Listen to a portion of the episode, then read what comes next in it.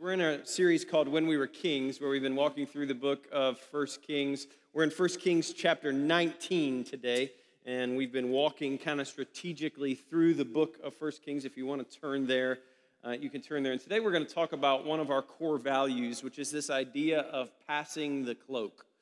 Uh, and when we talk about passing the cloak, it comes right out of these passages, comes right out of the life of Elijah uh, and what we're talking about is disciple making. What we're talking about is entrusting ownership to the next generation. What we're talking about is believing in who is next. So we create what's next for who's next. And it's this idea of we are continually working to create a culture where the next generation is discipled, where the next generation is invested in, and where the next generation actually has a space to live out the mission that God has called them to on their, in their lives. So we are awakening the kingdom dreams of the next generation, but we're also giving them a place to pursue those kingdom dreams. Um, the, around grace, what happens oftentimes is we throw young leaders into the deep end and kind of see what happens. Uh, it's a little bit of what discipleship is like. We're, we're, we're, giving opportunities for people who aren't ready. And I'm so grateful that there were people who gave me opportunities before I was ready. Uh, I was 14 years old when I was asked to teach the junior high Sunday school uh, at, my, at my church. Uh, I, I, was not ready to teach a junior high Sunday school. I was barely not a junior higher myself. Uh, but I started teaching a junior high Sunday school way before I was ready to ever teach anything. I, don't, I can't imagine what I taught those days. I, don't, I have no idea what those days looked like. I taught my first sermon when I was 16 years old. My church invited me, it was Youth Sunday, right? They did Youth Sunday, and they invited me to come and preach. And I was 16. I did a 12 minute sermon. Uh, it, it, involved my dog peeing, and it was there was a, I'm sure there was some heresy in there, uh, it, but my parents were really proud, and the church celebrated it. And and I'm not talking about a tiny little country church. It was a big church, like a 2,000 person church. It was like, hey, we want the 16 year old to preach. It was the dumbest decision ever. Uh, I, I remember my first night as a youth pastor. I, I, got hired at a church where I went, I went off to college in Anderson, Indiana, Anderson University, and I, I got hired as a youth pastor at the church there right away. So I, as soon as I got there to school, I started interviewing for jobs. I got hired as the youth pastor. I remember my first night, there were 200 junior high kids running all over the place, and something just hit me. I'm in charge of these kids.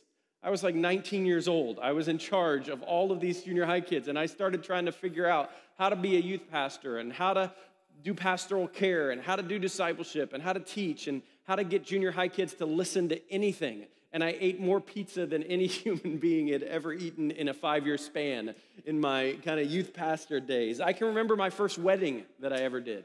I was like 21.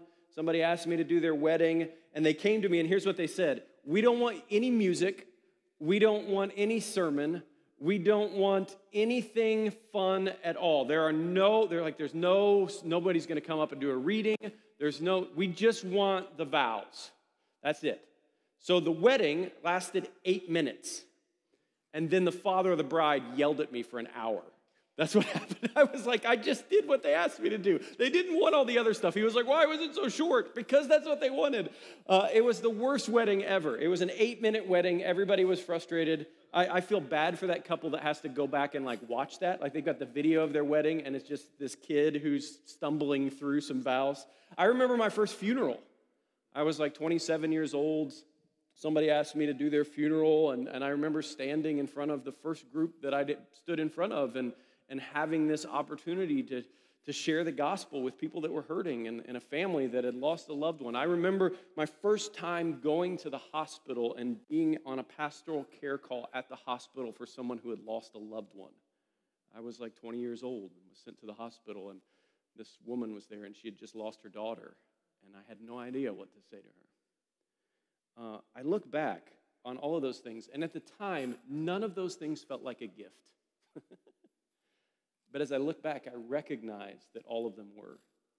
I recognize that there were people who made space for me to be discipled, who created space to pass the cloak on to me so that I could become the person that I am today. In those moments, I discovered that I was called to ministry. In those moments, I discovered who, how God worked in my life. In those moments, I was thrown in the deep end and I was invited to spaces that I wasn't prepared for, that I wasn't ready for, where I had to learn a dependence and a trust on the Holy Spirit. And I'm so grateful that I grew up as part of churches that cared more about succession than success.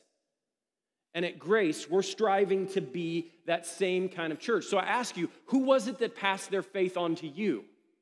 Who was it that threw you in the deep end? Who was it that poured into you and invested in you over time? Who was it that opened the Word of God with you? Who was it that prayed with you? Who is it that, that anointed you and, and, and called out the good things in you? Who are those people that invested in you? My parents discipled me from the day that I was born.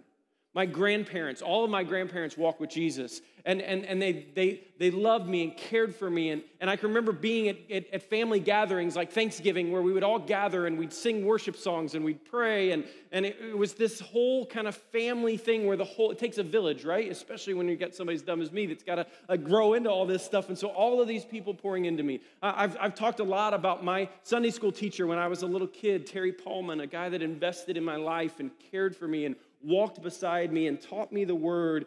Um, but here's what we see in 1 Kings chapter 19. We see this crazy juxtaposition. And, and in Scripture, one of the things that you're taught in Bible college is to pay attention to what stories are set side by side. If they're set side by side, there's usually a reason that they're set side by side. And so, what we have over the past couple weeks, we, we talked about Mount Carmel. We talked about Elijah on the mountain versus all the prophets of Baal, all the prophets of Asherah. There's uh, 850 prophets versus the one. Uh, amazing moment. Elijah has prayed that rain would stop and said, Rain will only come again when I pray again. He prays. Fire comes down on the altar that's already been soaked amazing things happen. The rain comes. There's this incredible breakthrough. It's this incredible God sized moment, right? It's this moment where you say, only God could do that. There's this amazing mountaintop experience on the mountain. And that story is juxtaposed, it's set right next to another mountain. So the first mountain is Mount Carmel, the second mountain is Mount Horeb. And on Mount Horeb, Elijah says, I want to die. I'm done. I'm, I'm tired of all this. I'm exhausted. I'm worn out. I'm frustrated. I'm irritated. I've done everything. I've been faithful. I've been zealous for you. I've tried to walk in the ways that you've invited me to. It's been challenging. It's been hard. And he goes into the wilderness. He goes up to, to, to Mount Horeb. And on Mount Horeb, he hears the still small whisper of God. And that still small whisper of God invites him. It invites him to go and to make disciples. The, it, it, there's these two contrasting mountains. There's Carmel, where there is this powerful God that shows up in power and in strength. There's this amazing moment where God reveals himself in great breakthrough. There's this miraculous moment. And all of us want those moments in our life. We all want those Mount Carmel moments where it's those only God moments. Only God could have done this. Only God could have broken through. We've had some of those moments as a church. We've had some of those moments in our individual life. But sitting right next to that story of God breaking through in the miraculous is a story of kind of the mundane. It's the slow, the steady, the quiet, the listening, the hearing the still small whisper of God, and an invitation not to do something great, right? Imagine if you're Elijah in this moment. The first invitation was, You're gonna pray, Elijah, you powerful prophet of God. You're gonna pray, and it's not gonna rain. And then when I tell you, you're gonna pray again, you're gonna soak the altar with water, fire's gonna come down, and rain's gonna come down, and you're gonna do all this miraculous, amazing, incredible, God sized, brilliant things. That's the first invitation that God invites Elijah to. That's a cool invitation, right? If you get that invitation for God, step into it, right? We're all ready for that. We're ready for authority. We're ready for power. We're ready for strength. We're ready for all those things. But the second invitation is an invitation to the mundane. We're going to invite you, Elijah, to go and anoint some people. We're going to invite you to go spend some time investing in other leaders I'm going to invite you to listen to my still small voice. 1 Kings chapter 19 verse 15 it says and the Lord said to him, "Go, return on your way to the wilderness of Damascus, And when you arrive, you will anoint Hazael to be king over Syria, and Jehu, son of Nimshi, you shall anoint to be king over Israel, and Elisha, the son of Shaphat, Abdul you shall anoint him to be a prophet in your place. And the one that escapes from the sword of Hazael shall Jehu put to death, and the one who escapes the sword of Jehu shall Elijah put to death. Yet I will leave 7,000 in Israel, all the knees that have not bowed to Baal, and every mouth that has not kissed him. Now remember, Elijah just told God, I'm all alone. I'm the only one left. I'm frustrated. God is saying, No, Elijah, you're actually not. There's 7,000. There are plenty of people, and there's these leaders that I want you to invest in. But I wonder if you're Elijah in that moment, are you frustrated because the invitation is insignificant?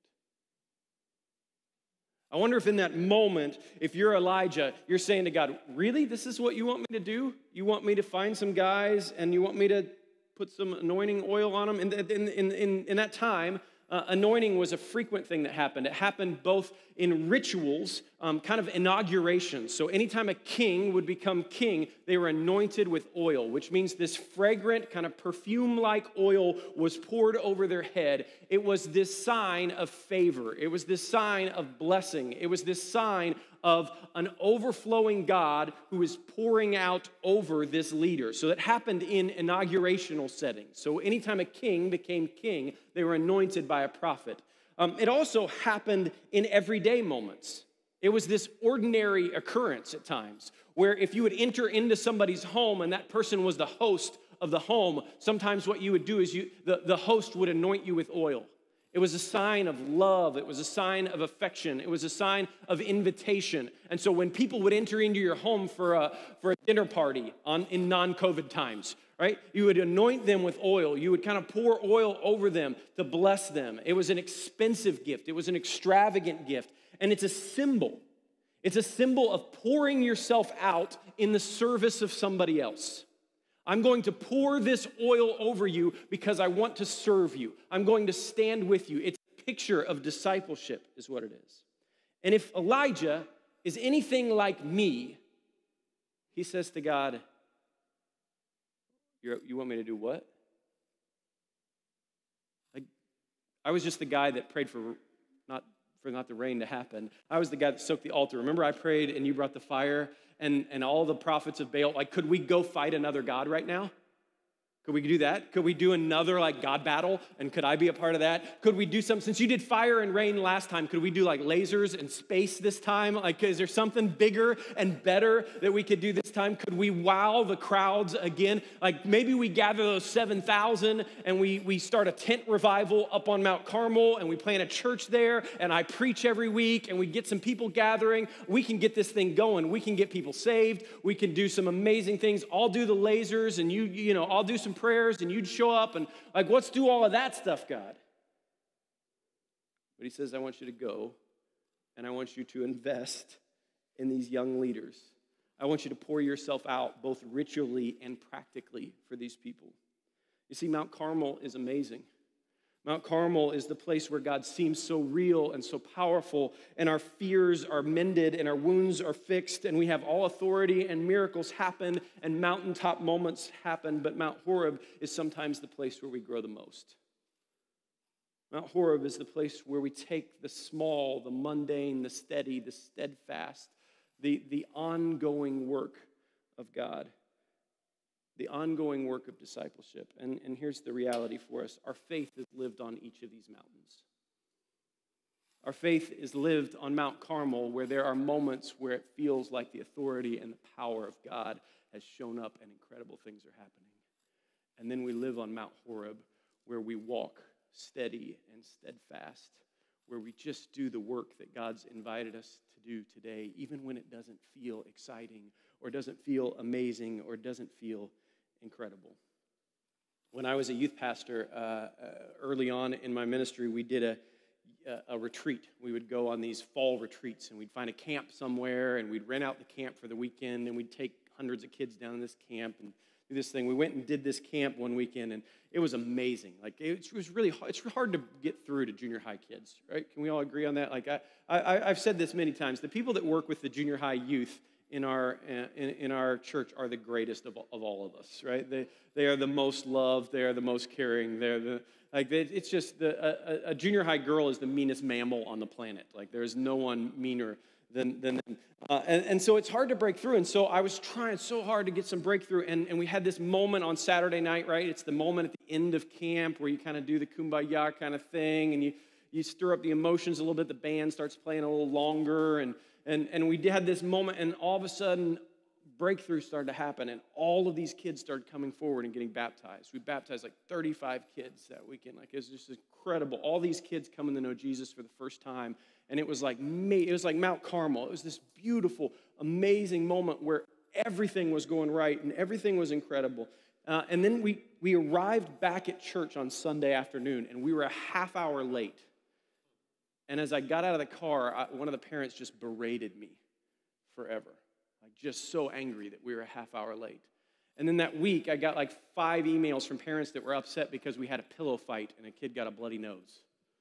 And then I got another set of emails from somebody that was upset because we watched an episode of The Simpsons, which, as you know, is evil in the eyes of God, right? And so there were all of these like angry things. And I'm, I'm just remember sitting there saying, I like, can we go back to Saturday night? I don't want Sunday. I don't want the driving. I don't want the emails from parents. I don't want to deal with all this other stuff. I just want the moment where God is active and present. I don't know if you've ever felt like that. I just want to be in church. I just want to be in the house of God. I just want to have that Holy Spirit tingly feeling coming all over me. I just want to feel your presence. I just want to be with you. I don't want to do all the other stuff. I don't want to wake up at 7 a.m. and open the Word of God.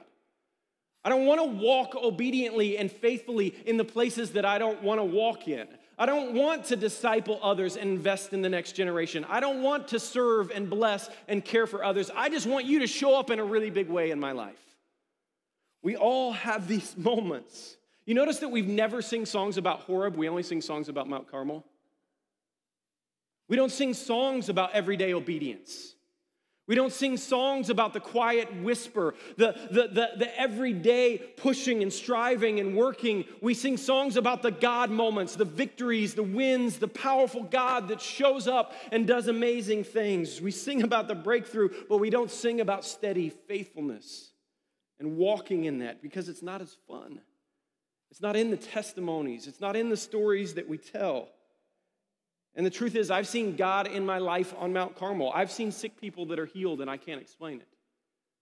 I've seen dramatic salvation come to people that I never thought salvation would come to. I've seen dramatic God moments where you can just feel the presence of the Lord in a room and it's thick. I've been on Mount Carmel and it's beautiful and it's lovely and I want to stay there. And those moments have shaped my faith, but I've also seen God on Mount Horeb in beautiful ways in the still, small, quiet, steadfast obedience, where people who I discipled for years and had breakfast with over and over again, and opened the Bible with over and over again, and had meals with in my home over and over and over again, I see them come to life in their faith in Christ. I've seen small obedience in my life that has led to breakthrough where it felt like nothing at the time, where it felt small and insignificant, where I was just walking in the places where God had called me to, and they weren't amazing things, they weren't incredible things, they were just still small things, but I saw breakthrough in my life because of it. And, and I couldn't see breakthrough in a month, and I couldn't see breakthrough in six months, but after two years, after three years, after 10 years, I started to see transformation of my own heart. I started to see me becoming something new and me becoming something different. I saw my faith that grew over the years. The most important thing about our lives is not what we do, it's who we become. And who we become is rooted in Mount Horeb. It's rooted in those small, still, steady, quiet, obedient moments. Mount Horeb is like parenting, isn't it? It's like parenting. It, it, no, no one knows if they're doing it right, right? You never know if you're parenting right. You're just doing the best that you can. No one feels like they're an expert at it. And if they do, they're lying. And, and we just keep walking around and praying and hoping that it's going to turn out okay. We just keep hoping that our kids are not going to be tyrants or something when they grow up, right? We're just praying that, that there'll be some breakthrough in their lives. We're just hoping that when they go off to college, that something that we gave them sticks, that they remember something and it sticks with them. This is what happens. When we train pastors at Gravity Leadership, we use the, the metaphor of pastoring is like gardening more than engineering. Because what happens oftentimes is we think that if we could just make the pieces fit, then everything's going to work. So if I could just create the right environment, if I could just create the right moment, if I could just engineer this mountaintop experience. I, and, and so, what we do is we spend all our time trying to engineer Mount Carmel rather than trying to garden on Mount Horeb. Because gardening is awful. I don't, when, when people tell me they like gardening, I never understand what they're talking about. Because because in my garden, like as the moment I'm done with something, there's more weeds. Anybody with me? Like the moment I finish pulling the weeds. I go out, it's like I finish on Saturday, I go outside on Wednesday, and they're there again. It's awful.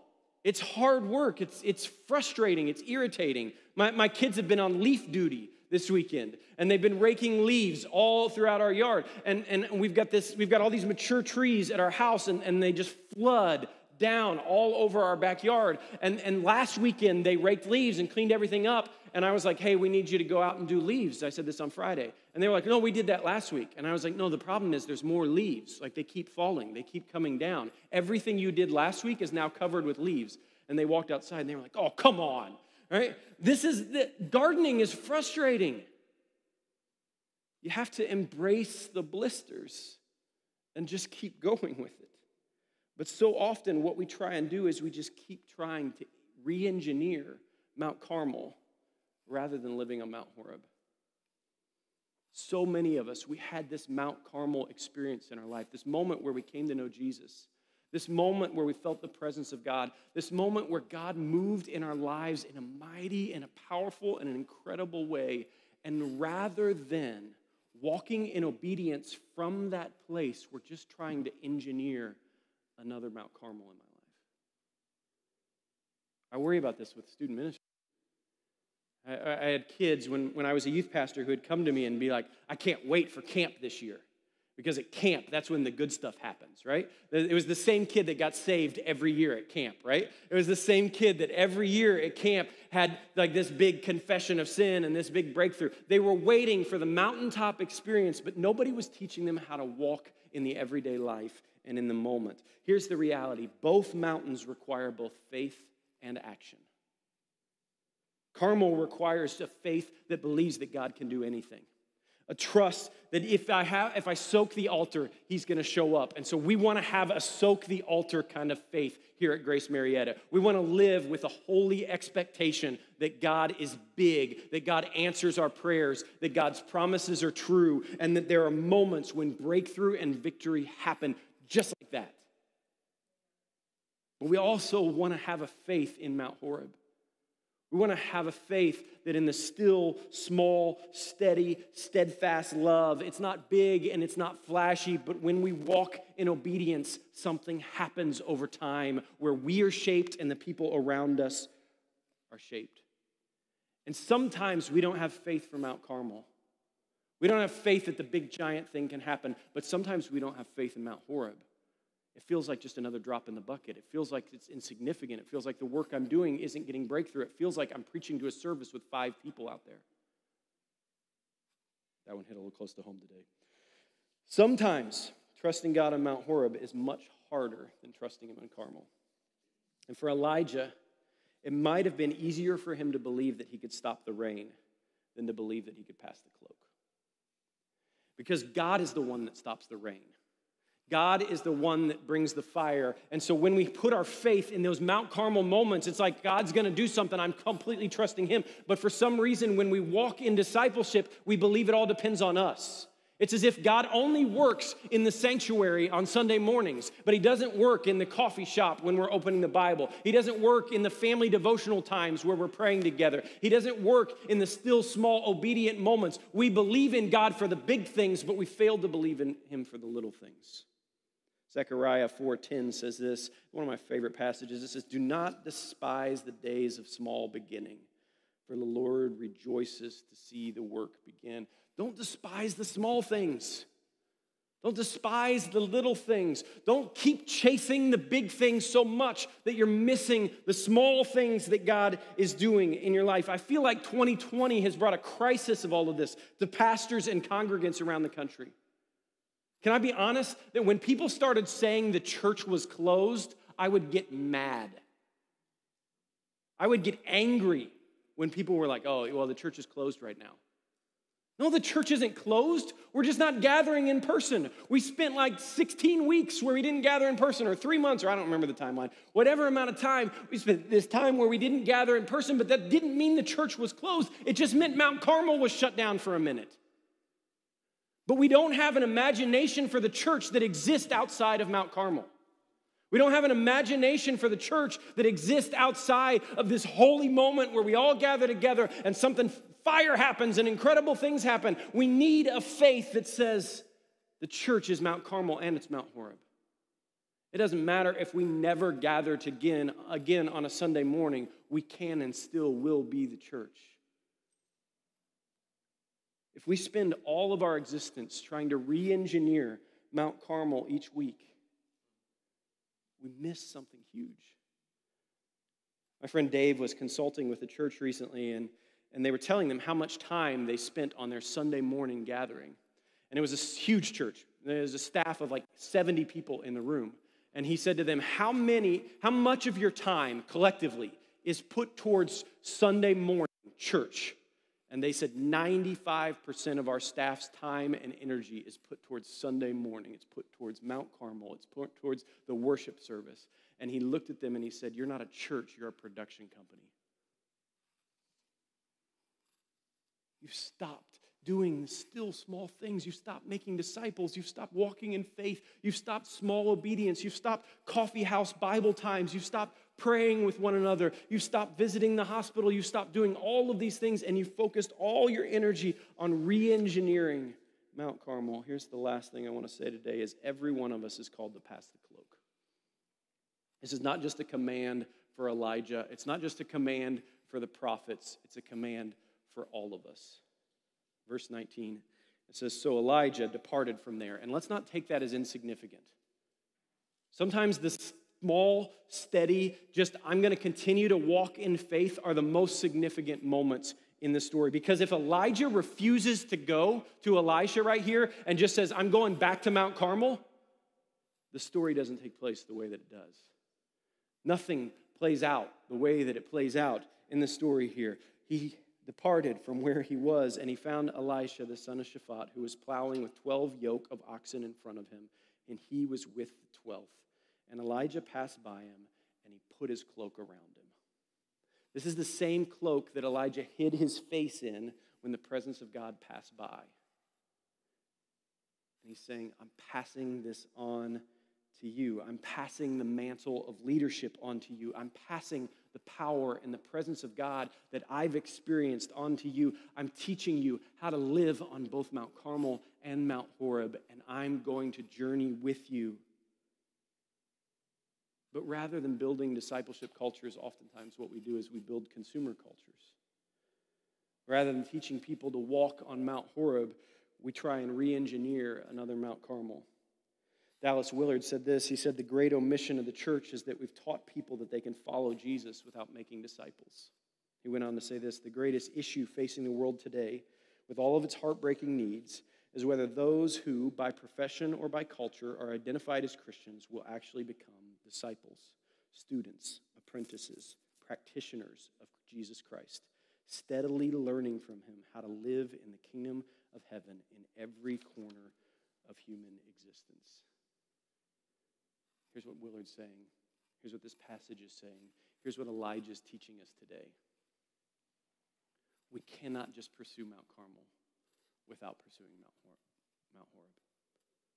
We've got to walk in the power and the authority and these moments where sometimes God chooses to break through in a second and amazing things happen. But we also have to embrace the fact that sometimes we walk by faith for years. Sometimes we pray for decades. Sometimes we keep doing the right thing even when nobody sees it or nobody notices it. Sometimes we keep investing in that young person who doesn't even recognize that you're investing in them. Sometimes we keep pouring into the people that don't even want it and don't even thank you for it. Sometimes we just keep faithfully leading and walking and trusting and believing and believing that when we walk by faith, God does something.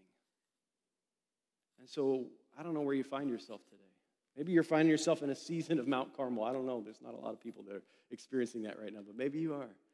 And breakthroughs happening and victories all around you and amazing things are going on. God bless you and stay there until God sends you to the next mountain.